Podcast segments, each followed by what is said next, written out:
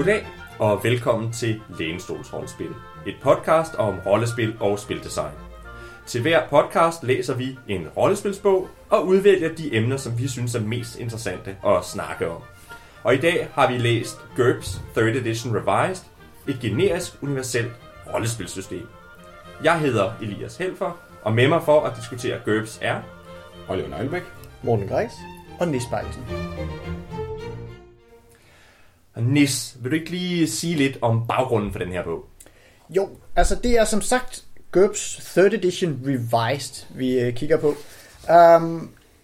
GURPS udkom første gang i 1986, og så kom der så året efter en 2nd Edition, og i 88 en 3rd Edition.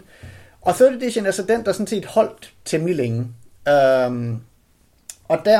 Men da de så var kommet op i 90'erne, den revised edition kom i 96, så var der kommet nok ændringer til, at de sådan, mest af alt er det en visuel ændring, den bliver lavet, og så er der sådan kommet lidt af deres ekstra regler ind, men de er sådan, sjovt nok kommet ind som et appendix, fordi de ikke havde lyst til at ødelægge alle deres sidereferencer i alle de mange supplementer, de havde udgivet.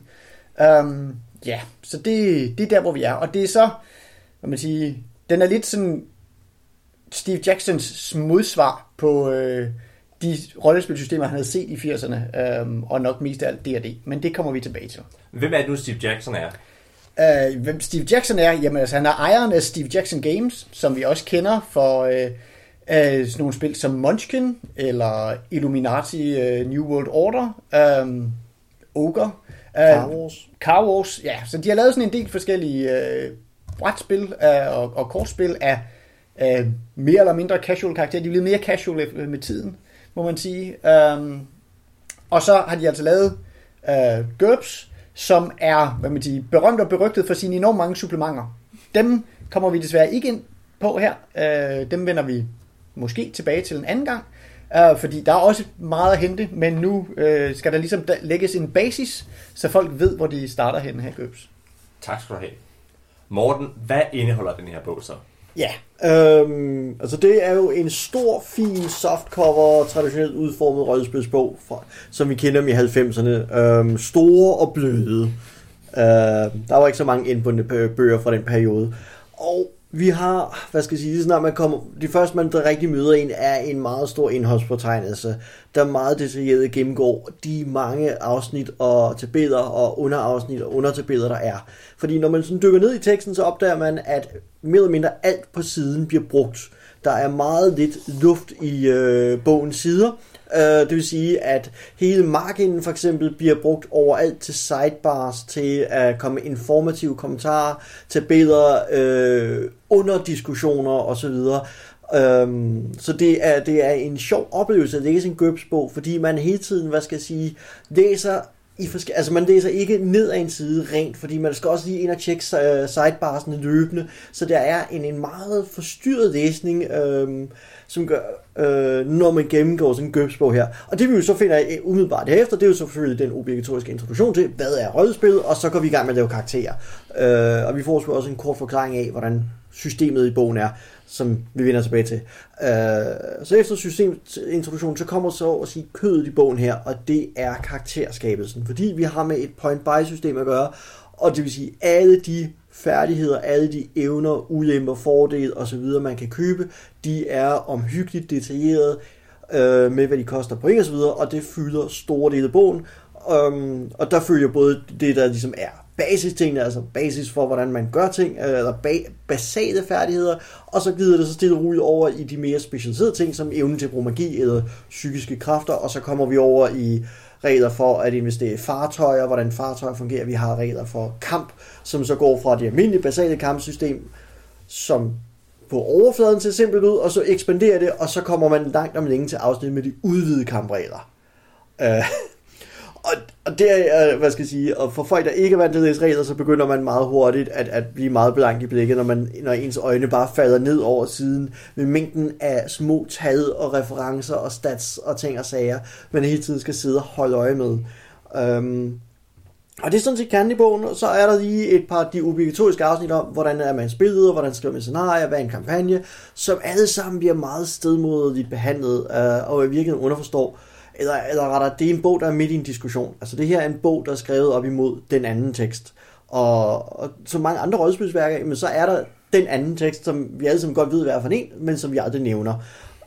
Og GURPS er meget skrevet op imod den tekst, og en løbende dialog eller kritik af den anden tekst.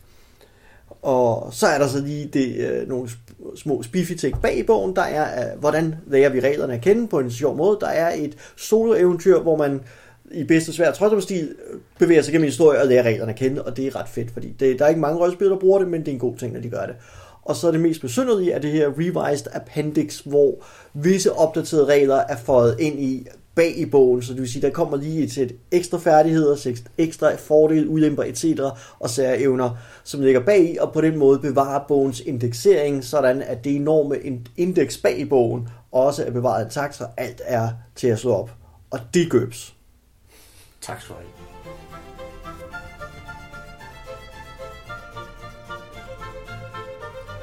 Oliver, vil du så ikke lige fortælle os lidt om, hvordan man så spiller det her spil? Jo, GURPS er egentlig et ret simpelt system, fordi man ruller til en 3-6-sidede terninger, og så prøver man at rulle under et tal. Og det er generelt en skill, forskellige skills man har, eller stats, hvis det går helt ned og går galt, og man ikke har skillen. Og der er rigtig mange skills, så man ender ofte med at defalte, som det hedder, til en anden skill eller en anden stat. Men det ligger alt sammen længere ind i systemet her, fordi selve det mekaniske er bare rulle terninger der, og så er det relativt lige til. Men der er rigtig meget i det her spil, som er karakterbygningen. Spillet er nærmest en karakterbygning med et lille rollesystem lige med bagpå, som man skal bruge til noget, fordi det her system prøver at dække alt, hvad en person kunne finde på at være, kunne eller eje, eller komme i nærheden af og interagere med, og gøre det til noget, der kan kobles op på et pointsystem, som kan betales for, når man laver sin karakter. Det vil sige, alle personlige særheder, og fra det helt små, som man ikke kan lide chokolademus nærmest, til at man mangler halvdelen af sin krop i en eller anden bestemt retning, er alle sammen koblet op på en bestemt pointværdi, som kan trækkes fra eller skrives til, man hedder ens karakter. Og jo mere point man har, jo sejere er man generelt som karakter, så man kan skalere, hvor seje karakter man bygger fra den der 25 points helt almindelige menneske, der er mig, op til 100 points. Heldigvis regler flere 100 point for at være superhelt. Og så kan man så bare dække alting ind med det og bygge karakterer. Og der er jo ikke noget klassesystem, som der er i nogle andre rollespilsystemer, så alle kan have adgang til alle ting, så længe at GM tillader den del af spillet at være med. Og nu siger du, hvis spillet tillader den del at være med, fordi en del af det er jo også det der med elementer. Kan du ikke forklare, hvordan virker det? Hvordan er det, så man udbygger sit system? Jamen, jeg tror generelt set, at alting ligger derude i GURPS. Der er mange supplementer, som har alle mulige ekstra regler og tilføjer til det, men det spiller ligesom siger, hvad det er for en type sætning, man laver og spiller i, og så kan man tage ting derfra. Man kan vel beskrive det som et meget modulært system, ja. Sådan at hvis man spiller med magisystemet, så vælger man magisystem-modulet til. Hvis man ikke spiller med magi, så vælger man det fra. Så på den måde, så vælger man moduler til, fordi alle reglerne kører på samme skala. Og så ideen er, at hvis man så tager GURPS Voodoo, koblet med GURPS Transhuman Space og GURPS Illuminati, jamen så tager man de moduler, der er derfra, og aktiverer dem. Og på den måde, så kører alt på samme skala, og så vælger man simpelthen moduler til og fra, for at udbygge eller indsnævre systemet. Ja. Så overmenneskelige voodoo-præster, der er frimurere? Ja, for eksempel. Ja. Det kunne man sagtens have, men altså... og så kan man jo også sige, meget af det handler også meget om, at en ny verden eller en ny setting, den vil så introducere nye typer ved hjælp af at lave enten nye advantages og disadvantages og færdigheder og sådan noget, eller sætte dem sammen i nogle pakker, og så sige, okay, nu kan du så også spille varulv i GURPS. Jamen det svarer jo så faktisk til, at du har en disadvantage, der gør, at du bliver meget, meget sur, så du har noget anger management ting og sager, og så har du til gengæld en evne til at formskifte, og det kan vi jo passende modulere ved, at du har, at du kan kaste måske, det kan vi modulere via nogle spells, vi allerede havde i forvejen, eller vi kan modulere det via så betaler du for de her ekstra stat increases, du får, men fordi de kun kan blive aktiveret nogle gange, så betaler du en lavere pris, fordi du betaler noget andet. Og så, altså, sådan har den mange måder at ligesom simulere ting på, og alt efter hvilken detaljegrad, der ligesom er lagt ind i det enkelte, den enkelte udvidelse, eller den nye setting, så vil de enten have lavet nogle nye disadvantages, der beskriver helt præcis, hvad de tænkte sig, eller de vil sige, om det at være frimurer i det spil, det betyder, at du køber den her samlede pakke af færdigheder, og starter derfra. Og det giver en ret sjov ting, når man kigger i nogle supplementer. Altså min forkaldede for eksempel er deres Transhuman Space ting, er, at når man kigger ned på en karakter, en NPC for eksempel, så er der simpelthen en stor, kompakt statblok, så man kigger simpelthen ned, og så gør man stille og roligt bare kunne afkode. Der er en helt særlig form for statporn i GURPS, som er nok det, jeg tror, der fingrer ved GURPS et eller andet sted, at jeg kan sætte point på alt. Så når jeg kigger ned over færdighederne, så kan jeg se, aha, der er sat så mange point af til den her færdighed, der er købt den her grad af farveblindhed, men den er så justeret med en lille pointskala her, så er der altså kun den her type farveblindhed, der er tale om. Så jeg kan simpelthen læse en masse ned over, altså når man lærer at afkode sådan en GURPS-karakter, er det ret sjovt at kigge ned og sådan se, hvor meget de prøver at fortælle gennem stats og de her pointfordeling. Men og der synes jeg jo så, at du kan fortælle rigtig meget. Jeg synes alligevel, der er nogle ting, der misser, altså som de mangler. Og en af de ting, nu fik vi ikke nævnt, det er noget, du har snakket om tidligere, der er 3 grundsystemer i det her. Vil du ikke lige gennemgå, hvad det er for nogle grundsystemer? Jo, altså der er de her 3 basisregler, som de omtaler i regelbogen, og det er success rolls, som Oliver var inde på, altså man ruller sine 3 6-sides terninger, man skal rulle under sin færdighed, så er der ens reaction rolls, som er optional, skriver de, og så er der damage rolls, hvor man ruller for skade, når man endelig har ramt nogen i kamp og så videre. Og reaction rolls er en sjov størrelse, fordi det er deres forsøg på at have en social mekanik ind i spillet, som... Ja, først og fremmest, og det spøjse ved den, synes jeg, er, at den er valgfri. Så du har 3 basisregler, men kun 2 af dem er obligatoriske. Og samtidig med, så er alt jo bygget op over, at man har sin karakter. Den har 4 stats, hvor 3 er fysiske, 1 er mental, og man har ingen karismatiske eller personlighedsstats. De er underlagt, at man køber færdigheder og karaktertræk, som så former, hvad ens mulighed for ens reaction rolls, som igen former, hvordan skal NPC'er reagere, eller hvordan reagerer de overfor en. Så det er en sjov størrelse, fordi at det her er et system, der er bygget meget til at simulere, men det er, men det er meget stedmodigt i sin behandling af alle sociale relationer. Det giver også et statisk billede af, hvad mennesker er. Altså, man er jo sin stats, og det er sådan en snapshot af et menneske, og det er det, du baserer det ud fra. Der er ikke noget kontekstualisering i det ret meget af andet. Du har din, jeg er allieret med... Black Claw-orden. Bum, så er der nogle pointer på det, men det giver ikke nogen sådan dynamisk udvikling i karakteren. Det er bare sådan et øjebliksbillede af en person med alt, hvad de har af særheder lige der. Og der er ikke sådan ændringer bygget i det. Ja, en ting der er, at nu, jeg skal ærligt indrømme, jeg har ikke spillet meget GURPS, men jeg har dog spillet noget, og har blandt andet spillet for eksempel en GURPS Martial Arts kampagne og sådan noget. Og et er, at det sådan er et øjebliksbillede af min karakter og sådan noget, men det, du får faktisk også, altså kan man sige, der sker lidt, eller der kan i hvert fald ske det, at mange af dine interessante beslutninger har du taget, mens du laver karakteren. Fordi det er der, du har et fantastisk system, som du kan gøre alt muligt med, og du kan få ting til at klikke, og du kan skabe nogle synergier og sådan noget. Men når du så først har skabt din karakter, så er du ligesom, så har jeg min kung fu bokser her. Det bedste, jeg kan gøre med ham, når jeg nu går i kamp, det er at lave mit multi-jab. Så det gør jeg hver gang. Det er den knap, jeg ligesom sådan trofast trykker på, hver gang jeg nu laver noget. Fordi det er jo sådan, jeg har bygget karakteren. Der er ikke sådan, der er ikke sådan den dynamik i, hvordan skal jeg bruge ham nu? Eller hvad er det, han... Jeg siger ikke, man aldrig kan lave noget sådan, men det er ligesom, det er ikke det, systemet serverer for mig. Det er ikke... Den serverer ligesom nogle statiske tal, og der har jeg ligesom taget mine beslutninger i høj grad. Og hvad er det så, man gør med de her karakterer? Fordi vi har snakket utrolig meget om, hvordan man laver karaktererne, men vi har faktisk stort set ikke snakket om, hvad er det så, man spiller? Og der rammer vi jo ind i, at vi har talt med et universalt system her, fordi vi spiller jo det, vi har lyst til, så at sige. Eller det er i hvert fald salgstalen for det her, ikke? At vi har med et generisk universalt rollespil, hvor man vælger sine helt egne verdener. Ideen er jo, at man kan selvfølgelig gå til de sådan arketypiske ting i rollespil, det vil sige, vi kan spille en fantasyverden, en generisk fantasyverden, vi kan spille en generisk science fiction verden, vi kan spille noget horror. Og så kan man ellers stykke ned og spille mere eller mindre specialiserede ting. Og det er jo så også der, hvor virkelig GURPS-supplementerne kommer ind og bliver relevant. Fordi så har vi jo GURPS Time Travel, og GURPS Cyberpunk, og GURPS Voodoo, og GURPS Goblins, og GURPS Horror, og GURPS Ultratech, og GURPS Rome, og GURPS World War 2, og jeg kan blive ved. I meget lang tid, faktisk. Med det her. Og det er jo et andet sted i ånden i GURPS, er jo, at man kan spille hvad som helst. Men underlagt altid, at det hvad som helst er en simulering af en verden. Det vil sige, det er ikke et bestemt type drama, vi går ind og spiller. Vi kan ikke, altså, der er ikke GURPS Romantic Comedy. Der er ikke GURPS Tragedy. Der er ikke GURPS Epic. Det er ikke genre, det er ikke bestemte narrativer så meget, som det er simuleringer af verdener ved spillere.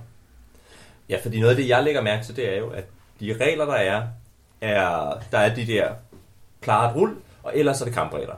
At der er meget lidt, der ikke er kampregler, eller relateret til fysisk positionering. En ting, jeg synes, altså jeg grinede lidt, da jeg læste, i noget af det første, der står i de avancerede kampregler, er, ja, og der kan man også spille som et separat brætspil. Og når jeg kiggede på det og tænkte, hvad for noget?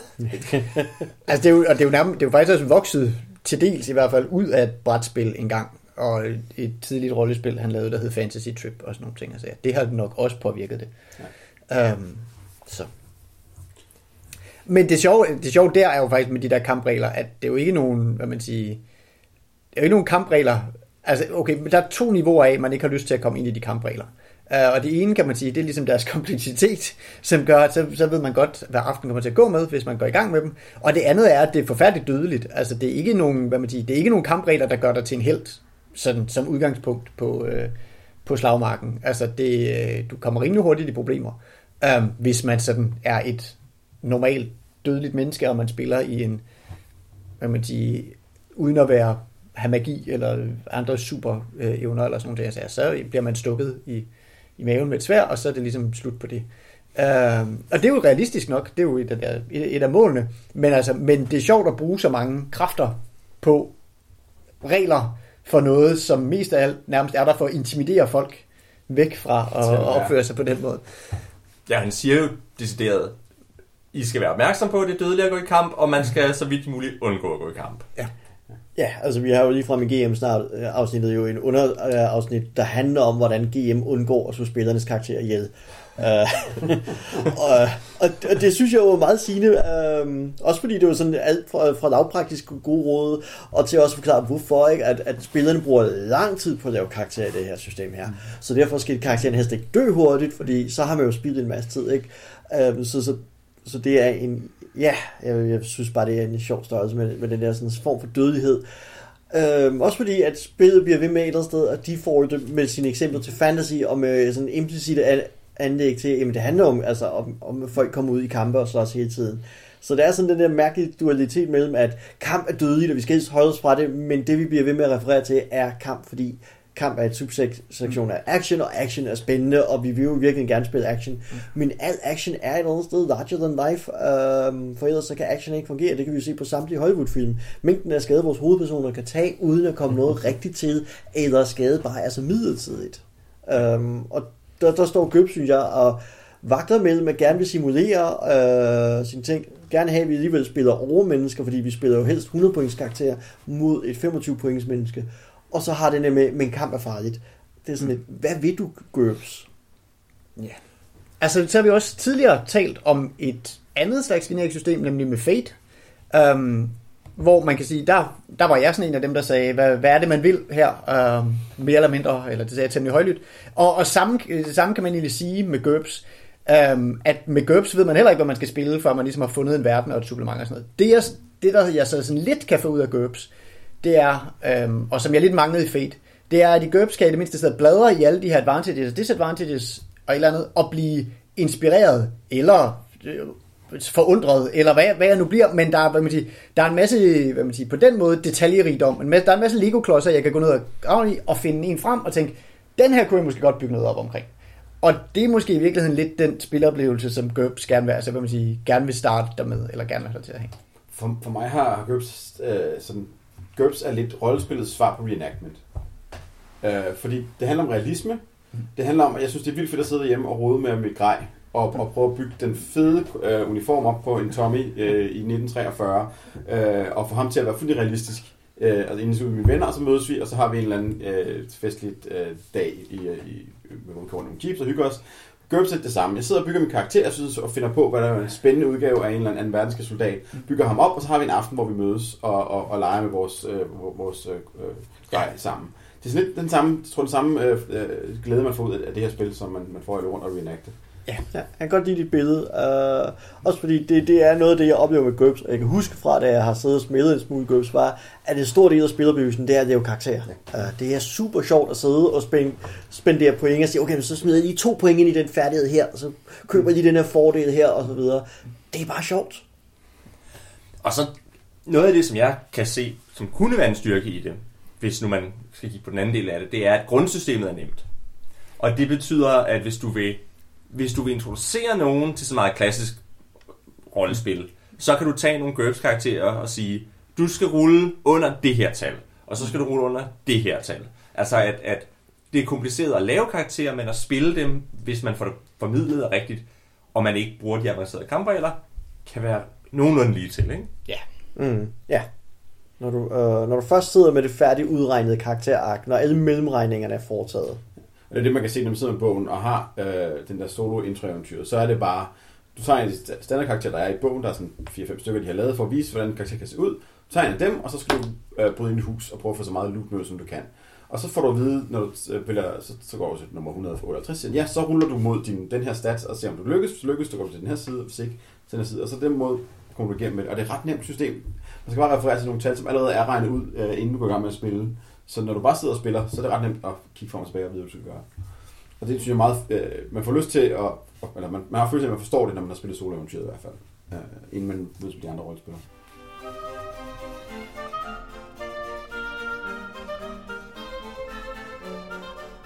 Ja, så nu har vi talt lidt om, hvad det er for nogle regler. Men det vi ikke har talt om, det er, hvad det egentlig var, det her gik ud på. Så Nils, vil du ikke lige fortælle os, hvad ville Steve Jackson, da han lavede det her spil? Ja, yeah. Altså bogen her, den starter jo nærmest med Steve Jacksons manifest, hvor han beskriver, det starter sådan med anekdoten om, hvor kommer navnet fra, og det er jo fordi GURPS står for Generic Universal Role-Playing System. Og det startede lidt som værende sådan placeholder-navn, og så blev det aldrig anderledes, men det er også fordi, de jo så synes, at det her var så fantastisk et navn for den her opfindelse, de havde, fordi det er jo generisk. Det var sådan en tanke, det er et system, der passer til alt muligt, fordi, som vi har været inde på, den basale regel er bare at rulle 3-6'ede terninger og slå under et eller andet tal. Og så kan man så skrue op for detaljegraden derfra, men det er egentlig rimelig nemt. Og man kan køre det sådan så fast and loose, som man gerne vil. Så er det universelt. Og universelt i deres, det kommer vi også mere ind på, men i den her sammenhæng betyder det er realistisk. Det har ligesom har et simulationsfundament, som gør, at hvad kan man sige, at det måler ikke sådan i mærkelige enheder. Det er ikke, man måler ikke i runder og ture i tid for eksempel, men det måler man i sekunder og minutter og sådan nogle ting. Altså man skulle helst kunne mærke verden, eller man skulle helst kunne relatere det til verden, når man ser ting i GURPS.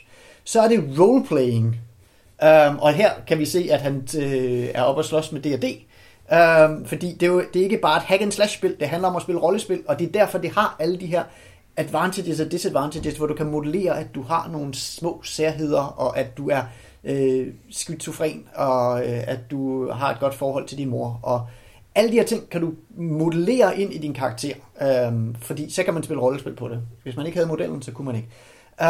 Og endelig så er det et system.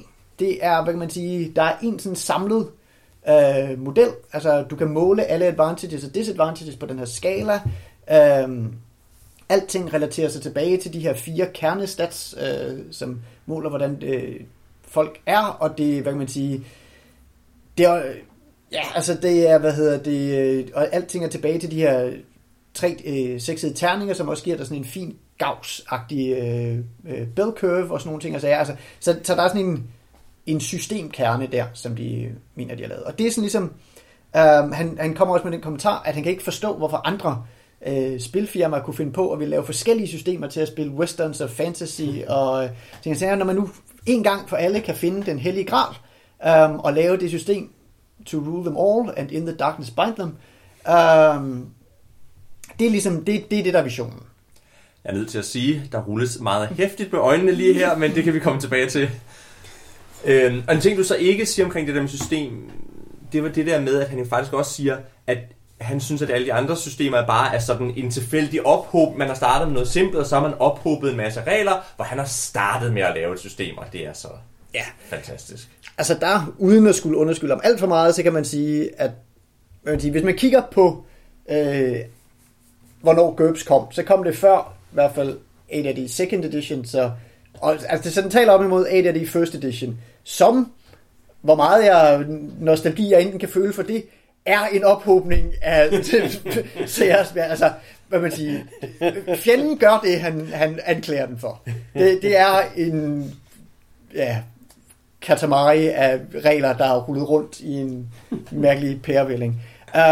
Og der kan man, altså der er det reelt nok at sige, at GURPS er mere systematisk. Om det er bedre af den grund, det er noget helt andet, men fordi for systemet kan jo også gøre, det der kan være det smukke ved D&D-modellen, og kan være svært i systemmodellen, det er det der, men så er der også nemt bare at kalde noget nyt ind og sige, nå okay, nå, men nu vil du gerne konkurrere noget, jamen fint, det gør vi på den her måde. Hvorimod at i GURPS, det vil man sådan tænke, ja, men så skal vi måske lige have fat i GURPS Cooking for at finde ud af, hvordan du egentlig gør det her. Men nu kan man sige, rollespil, det er der vist ikke nogen, der er uenige i, at det er. Jeg tror også godt, vi kan være enige om, at det er et system. Det vi så kan diskutere, det er, det er generisk, det er universelt. Hvad gør det egentlig for det? Det tror jeg ligesom, at de to G'er ude, det der, hvor vi ligesom måske har noget at komme efter. Hvad tænker I? Hvad gør det for det, at det er generisk? Er det noget godt?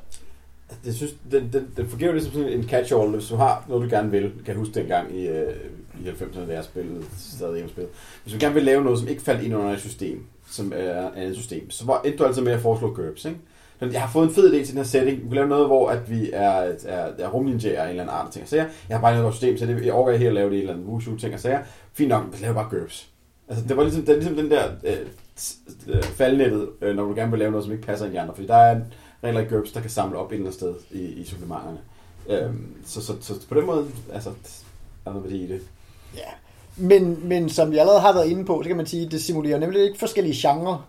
Og typisk er et væsentligt valg, når man vil spille noget rollespil, er også, hvad for en genre man gerne vil spille. Så på den måde er det ikke så... Altså, hvad man siger, den der realisme kommer også med sin egen sådan, genre attached. Når du siger genre, hvad mener du så? Jamen, jeg mener, at hvad man siger, der er ikke noget, der sådan... Altså, at gøre det episk, for eksempel. Jamen, man kan sådan give sin karakter masser af point, for eksempel. Men de er stadigvæk bundet af et, eller hvad man siger, kampsystemet er stadigvæk et kampsystem, der sekund for sekund simulerer, hvordan du først trækker dit våben, og så, laver dit udfald med det, og så videre. Altså, at der er stadigvæk nogle ting der, hvor det bare, det kommer, altså, det, selvom der findes en GURPS swashbuckler, så er det, hvad man siger, så skal man i hvert fald se sådan lidt bort fra nogle af de ting, som kampsystemet gør for at ligesom svinge sig i lysekronerne og kurve ned af gælderne på sådan en måde, hvor det flyder nemt i forhold til systemet. Eller hvis man vil spille noget romance, så forestiller jeg mig også, at de der relationsmekanikker kommer lidt til kort. Det er ikke fordi, at lige nødvendigvis skal komme med et andet system, der laver vildt god sådan romance som med sådan, systemsupport, men det er mere bare, at når man først en gang for alle har defineret, at det altså giver nogle helt specifikke reaction modifiers at være så høj og så buttet og have, være så attractive og sådan nogle ting, jamen så ligger man et eller andet sted, hvor at det ikke, hvor man ikke helt fanger det listige blik i øjnene på ham førsteelskeren. Altså, at der er bare sådan et eller andet, at den måde at beskrive ting på, går også ligesom væk fra nogle ting. For mig. Alt det her er selvfølgelig min egen holdning. Jeg tror, men der er en målgruppe derude. Der er jo nogen, som godt kan lide, at det skal være realistisk først og fremmest. Og som igennem realismen kan se tingene folde sig ud. Og det er en særlig måde at gå til rollespil på. Og for dem har GURPS jo ligesom den der hellige grad, hvor det alt kan tilføjes ind, og alt kan slås op. Eller tilføjes. Der har nogle ting der. Ikke noget, jeg selv har lyst til at spille, men jeg kender der mange folk, som vil synes, at realisme er en mål i sig selv, og som gør, at ting bliver spilbare. Men det er vel netop, altså hvad skal jeg sige, fordi det GURPS kan levere her, er evnen til at sætte alt på tal. Ja. Så alt kan omregnes til tal, som bliver til en modifier, som bliver til et terningkast og tilbage til.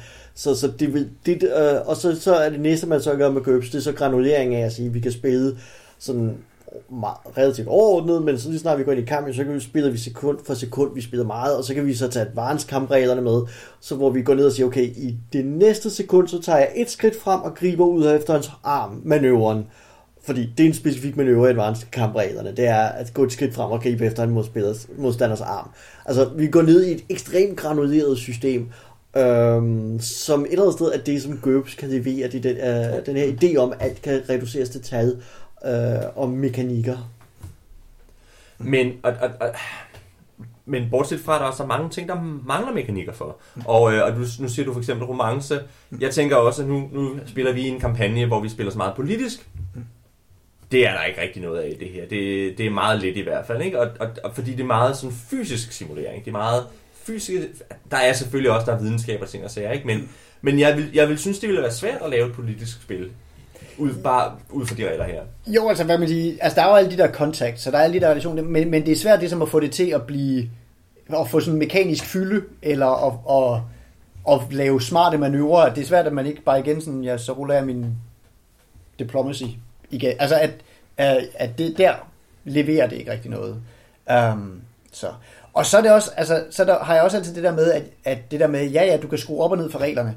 Ja, men der er bare, hvad man siger, der er bare ting, der klikker af og på efterhånden, til man skal op, og det er ikke altid sådan helt nemt at ramme sådan, den sweet spot, hvor man har fået, hvad man siger, de rigtige modifiers med, og man så må sige, nu sidder jeg her og laver gåseøjne, det kan I heller ikke se.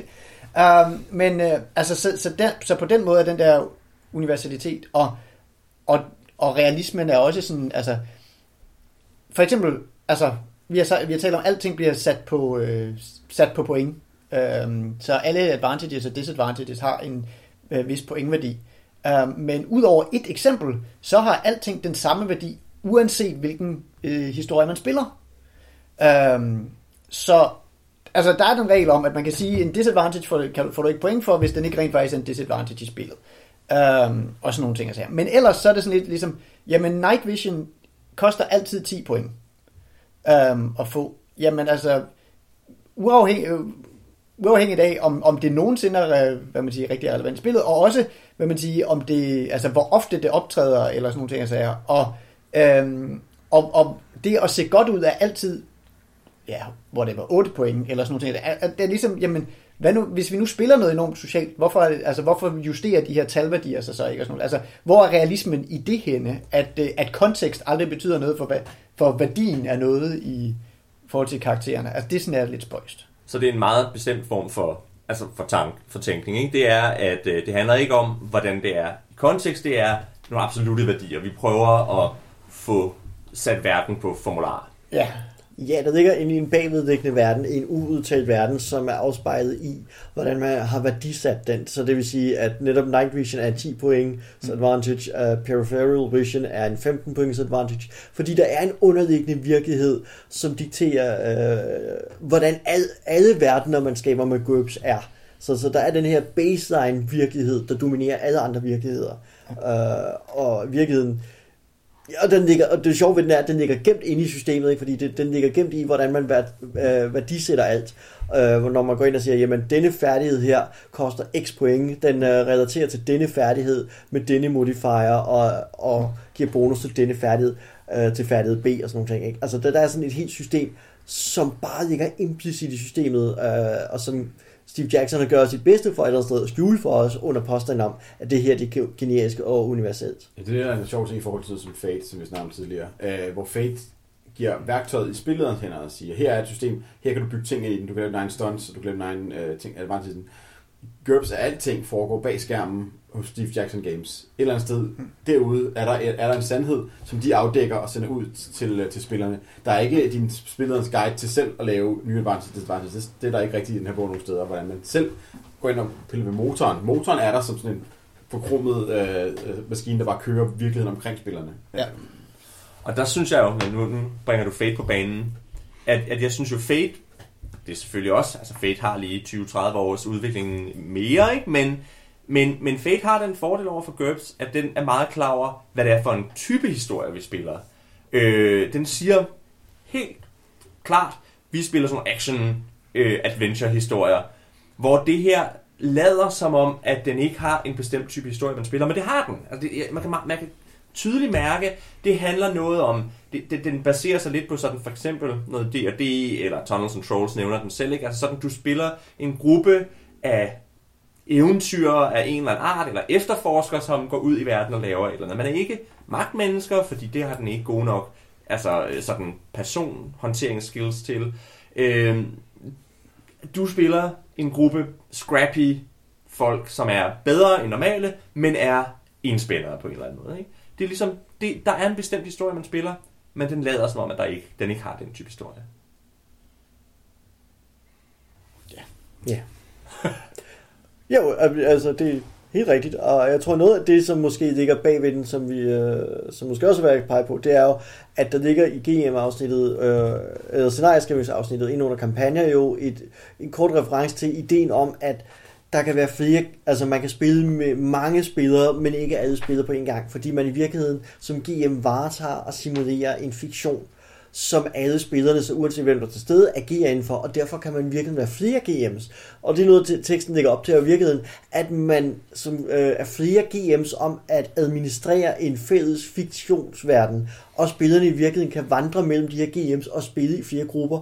Så basalt set har vi med en analog online-verden at gøre, varetaget af din GM-computer via koden her, ikke? Fordi GURPS-systemet bliver lige pludselig bare helt det system, vi koder efter.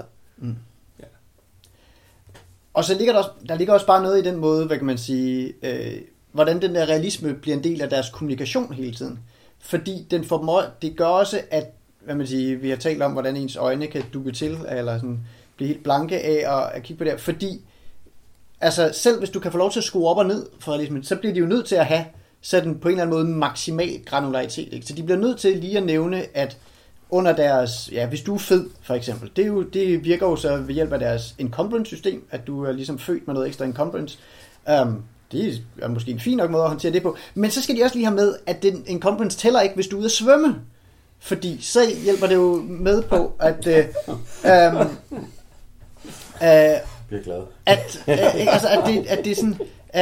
det er sådan den der grad af ting og sager også, eller så har de deres range modifier ting og sager, som når man skyder med nogle af de, og sådan nogle ting, så har de sådan en meget fin range modifier tabel, hvor de også har, hvor de igen for i realismen har det med, at det er både en range og skala og fart modifier i en, fordi naturligvis hvis ting er dobbelt så store, men halvt så langt væk, så fylder de ligesom den samme ark, og hvis de bevæger sig dobbelt så hurtigt, så er det stadigvæk sådan den samme ark, man skal dreje sig for at ramme dem og sådan noget. Så det hele kogt ind i en, og på en eller anden måde elegant, men omvendt så sidder man med den der tabel for, hvad de her modifier så er for de afstande, og ved ikke rigtigt om, hvor de tal nødvendigvis er kommet fra, og hvad det afspejler, og om det, så der er sådan på en grad sådan noget hyperdetalje, og sådan et niveau af, hvordan får jeg skruet på den der granularitetsknap, og hvordan, og I kommunikerer altid til mig i den her hyperdetalje, så jeg skal ligesom hele tiden filtrere en masse ting væk, hvis det ikke er der, jeg er, ligesom, hvis det ikke er det spil, jeg vil spille, og sådan nogle ting. Så det er også sådan. Nu har vi snakket lidt om, hvad det var, Steve Jackson ville. Og der er sådan lidt en elefant i rummet, som vi ikke har snakket noget om, og det er vi simpelthen nødt til at sige noget om. Hvor arrogant kan man lige være? Jamen, og jeg har et par citater, som jeg har lyst til at læse. I hvert fald det ene af dem, fordi jeg læste det her, så tænkte jeg, ej, nu må han altså holde op. Don't fill an evening with traps, foes and monsters to slaughter your players. That's good for 10-year-olds, maybe. Design a scenario to make the players think and roleplay, and to give them a fair chance. Og hvis der er nogen, der er i tvivl, så er det jo Dungeons and Dragons, han er efter her, og hvor han basalt set var sagt, at Dungeons and Dragons kun er for 10-årige. Altså, knap nok, ikke? Ja. Og han har en anden en, hvor han er meget nedladende over for, hvad en dungeon er, og altså, der er ikke nogen fornuft i, hvordan man sammensætter en dungeon. Tænk at spille Dungeons, og så er der jo så det sjove ved det er, at han siger, for øvrigt er Dungeons et godt begyndereventyr. Og jeg synes, den er sjov, den ligger nemlig flere steder, det der med, at et rigtigt GURPS-scenarie er særligt sofistikeret, at Der var også en... nu tabte jeg den lige. Men netop det der med, at... at der er tale om sandt rollespil. Når man kommer om i GM-afsnittet, hvis jeg husker ret, eller også i scenarieskrivningsafsnittet, at han kommer ind på, at hvad skal jeg sige, når scenarier opnår et GURPS-scenarie underforstået, når en vis grad af sofistikation, så går det hen og bliver ægte rollespil. Så indtil da, så er vi ikke i en tilstand af rigtigt rollespil. Det vi laver er forkert på en eller anden måde. Så indtil vi spiller GURPS i hvert fald, så gør vi det ikke rigtigt. Jamen, altså også alene i manifestet, hvor han taler om roleplaying, så vi ellers sagde, at dem kunne vi godt blive enige om, at det er et rollespilsystem. Ja, men vi er måske ikke nødvendigvis enige i hans manifest-ting om, at det er først, når du får modelleret dine modermærker og moderbindinger ind i karakterbygningen, at det rent faktisk er rigtigt rollespil. Det er måske også sådan en af de steder, hvor han sådan bliver dogmatisk i sin udlægning. Så ja, det er en temmelig arrogant bog. Mm.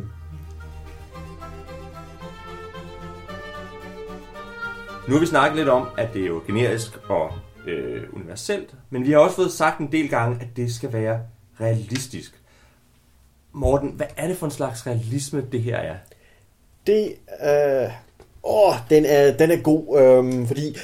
Det er i hvert fald, det er noget, det påberåber sig. Det påberåber sig realisme, og jeg tror, at det sådan sigter efter med, at realisme her er to elementer. Dels er det granuleringen, vi har været inde på nogle gange, at man kan gå ned i detaljen, og man kan sætte tal på alt. Så vi har sådan det her meget granulerede ting, vi kan måle og veje og kode alt i systemet her. Og så er det ideen om, at det simulerer, at man kan skabe den her simulering af, at vi har en verden, der eksisterer uafhængigt af karaktererne, og som har en progression uafhængigt af karaktererne, hvilket ligger som et af eksemplet i scenarieskrivningen, hvor han lægger op til et mysteriescenarie, hvor ting forandrer sig og sker også, når spillerne ikke er til stede, men det vil virkelig kun være noget, der sker i GM's noter, men i simuleringens hellige navn, så skal man altså kode et helt scenarie til, at der sker en masse bevægelige dele, også alle de steder, spillerne ikke er. Der skal simuleringen også køre. Så jeg tror, at det er det, der ligger i ideen om realisme, er, at vi har det her sådan hypersimulerede, detaljerede, målbare system, der ligesom skaber den her fiktionsverden. Og så tror jeg simpelthen, at det noget af realismen ligger i sin sæderklærede realisme. Ja, hvad mener du med det? At realisme er noget, der optræder flere gange i teksten selv. Altså, den kalder sig selv realistisk. Den snakker om realismen som en nødvendig del af rollespilsoplevelsen. At der er den her sådan, at realisme er nødvendig for den gode rollespilsoplevelse. Ja. Er I enige i det? At realisme er nødvendigt for den gode rollespilsoplevelse? Nej, det er ikke specielt. Jeg vil faktisk, som oftest er det en hindring. Jeg går som regel til rollespil, fordi jeg gerne vil have noget eskapisme. Og det er sjældent det samme som realisme. Men dermed, jeg har været meget mere simulationistisk, end jeg er nu. Og jeg kan sagtens se fornøjelsen i at have de her ting med. Og jeg tror også at noget af den her realisme er... Altså, det er endnu et modsvar til D&D. Altså, for eksempel, for nu at tage sådan et af min yndlingsregel, petitesse-eksempler i det her, er, altså i D&D, der har man armor class. Det vil sige, at når man har tung rustning på, så er man blevet sværere at ramme. Eller det er sværere at lave en rigtig træffer, men sådan mekanisk har det også nogle gange den effekt, at man er sværere at ramme reelt. Og det er jo vildt urealistisk, altså TM. Fordi det er jo ikke, du fylder lige så meget, det er jo lige sådan, at man rammer med en pil, hvis du står derovre i panserplade, som hvis du står der i sikker aske. Til gengæld er du langsommere. Ja, måske. Man kan også lave udmærkede rustninger, som man godt kan bevæge sig om. Det er sådan set ikke så meget det. Men og det er reelt nok, at pilen kan prale af på rustningen, og det gør den nok næppe på din t-shirt. Og sådan nogle ting. Men så i GURPS, så har man jo derfor valgt, at en rustning, den har damage reduction, så den reducerer skade, men det er jo også rigtigt nok, at nogle gange så praller det af, ikke? Altså at en ordentlig rustning er også sådan slopet og sådan nogle ting, så vi har også passive defense i rustninger, således at din, når du kommer der og bliver angrebet af nogen, der skal til at forsvare dig, så får du en lille bonus af at have rustning på, fordi det er nemmere for ting lige at pralle af på dine plader. Altså, så igen, og det er basis kampregler det her, ikke? Det er helt straight up, det er sådan, så simpelt som det kan gøres. Er, at man skal have begge de her elementer med som sådan et eller andet modsvar, ikke?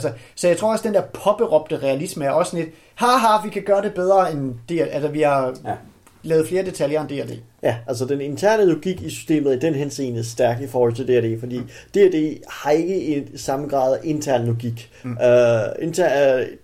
Et system som D&D er en hel masse forskellige, eller i hvert fald ældre versioner af D&D, er en hel masse forskellige systemer, der er koblet sammen, og nogle gange er der en masse aktiviteter, der administreres af forskellige regelsystemer, sådan at når en cleric beslutter sig for at board med en udøde i Dungeons & Dragons, så i ældre versioner, jamen, så aktiverer man et helt andet regelsystem. I stedet for at rulle en 20-side og rulle op mod en eller anden given sværhedsgrad eller sådan nogle ting, så ruller man 2d6 og kigger ind på tabellen og ser, hvad effekt har en cleric på level 4 mod en white. Og sådan nogle ting. Så man aktiverer helt andre systemer, hvor GURPS er meget mere stringent og siger, at alt kører på samme skala. Der er et og samme system internt til at administrere alt, og så prøver vi så at finde, og så kommer det, der skal vi GURPS af, og så kommer alle undtagelserne. Der er undtagelser overalt inde i bogen. Men nu altså, er det mere realistisk, at alting foregår på samme måde? Det er jeg ikke sikker på, jeg synes. Altså, jeg tænker, at bortmane uddøde er der noget helt andet end at skyde med en pil, så det giver mening, at det fungerer på en anden måde. Altså, alle menneskelige færdigheder fungerer på nøjagtig samme måde. Hvor realistisk er det? Men det er de to, der giver ud, der er forskellige der. Ikke? Altså, generisk handler om, at det hele kan foregå inden for de samme rammer og en bibliotek. Og så er det universelt, at det kan dække alting, og alting er realistisk. Det er også det, der er aspektet med den. Altså, det er jo ikke kun realisme for at lave en præcis modellering af det. Realismen er ligesom deres baseline for det, men det er jo også, der er trods alt et forsøg på at lave det spilbart i bøgerne, ved at samle det op til det system der. Men det er også sjovt, fordi det har jo netop gjort det her med, at de også har måttet prøve ligesom at sætte deres realisme-målestokke ud sådan steder, hvor, altså fordi, ja, vi kan jo ikke sige noget om, hvordan det vil foregå at bortmane udøde. Og det kan man så sige, der kan man måske lave hvad som helst, sådan noget. Men vi har også, en af mine yndlingsting er jo sådan lidt, altså, de har jo deres tech levels og future science, hvor alting ligesom, dels er alt tidligere teknologi sat på sådan en nydelig progression, som man også kan kende fra Civilization og sådan nogle ting, hvor vi jo har en klar, åbenlys, fremadrettet linje mod højere udvikling stadig. Men den går også ud i fremtiden. Så vi ved, altså så på en eller anden måde, så er vi også ude i fremtiden bestemt, at det er mere, hvad man siger, det er mere realistisk at få, ja, du kan ikke huske de præcise ting, men det er mere realistisk at få anti-gravity, end det er at få kraftfelter, for eksempel. Fordi det kommer tidligere på teknologiskalen. Altså, der står selvfølgelig også, at man kan flytte rundt på de her ting, men det er stadigvæk sådan, selv derude har de ligesom målt alting, og puttet alting på nogle skalaer, og ligesom sat op, hvad der er realistisk, og hvad der ikke er realistisk. På sådan en måde, hvor man ligesom, nu trækker du den vist lige rigtig langt, ikke, Steve Jackson? Jeg tænker også, nu har vi ikke snakket så meget om alle de mange bøger, der er kommet til det, men rigtig, rigtig mange af dem, det er fantasy, eller det er cyberpunk, eller det er transhuman space, eller det er Discworld, eller min måske favorit, som er Illuminati University, som er sådan en fjollet universitet, hvor alle dem, der gerne skal lave weird science, eller hvad ved jeg, rejse i tid, de går på universitetet. Der er sgu ikke særlig meget realisme i Illuminati University. And yet, som ville Steve Jackson sige, at det er mere realistisk at spille det i GURPS, eller hvad? Ja. Ja. Men så rører jeg tilbage, tror jeg, man rører tilbage til, at det er en selektiv form for realisme. Det er lidt den samme, vi nogle gange rører ind i, når folk nogle gange diskuterer vigtigheden af, at hvis man spiller et fantasy, der spiller i en pseudo-middelalder, hvor man står meget hårdt på at opretholde ideen om, hvordan kønsroller var i middelalderen, men samtidig med har trøjdom. At man har en selektiv realisme, det vil sige, at realismen i GURPS er at se, hvor detaljeret kampreglerne er. Ergo er det realistisk, også selvom det foregår i et fjollet univers som GURPS University. Mm.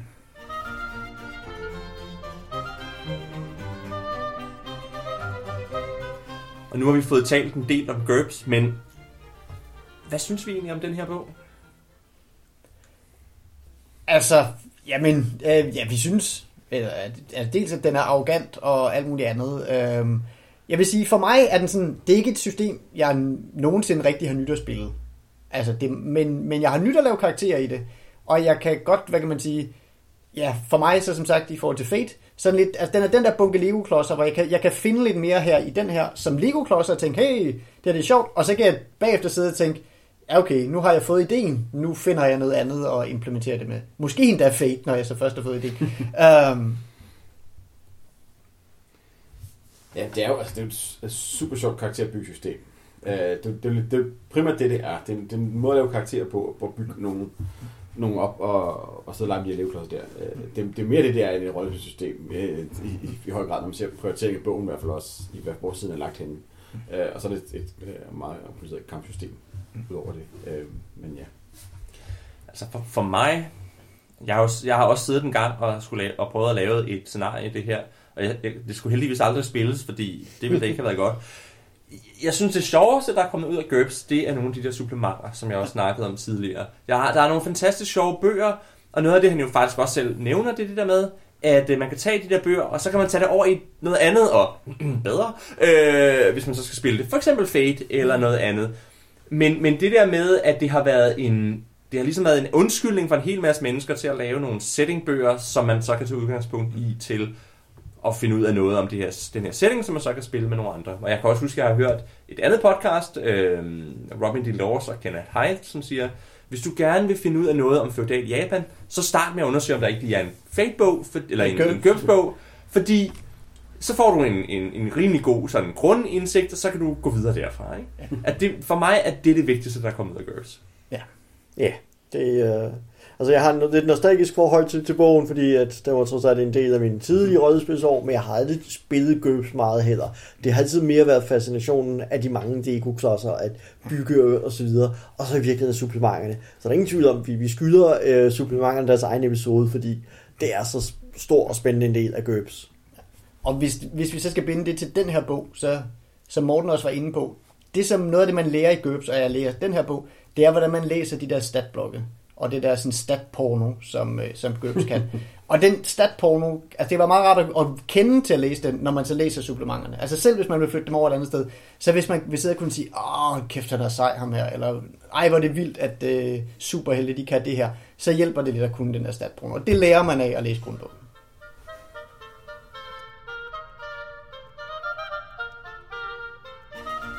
Det var alt for den her gang. Hvis du vil kommentere på dagens afsnit, eller hvis du bare gerne vil sige hej til os, så kan du finde os på lænestolsrollespil.dk. Du kan også finde os på Facebook, hvor vi er lænestolsrollespil, eller du kan skrive til os på kontakt@lænestolsrollespil.dk. Vi er Oliver Neylbæk, Morten Greis, Nils Bejzen og Elias Helfer. Tak for den her gang. Vi håber, at I vil lytte med næste gang, hvor vi snakker om Don't Rest Your Head. Du har nu fået en GURPS-skill på din rollespil -4. Tillykke.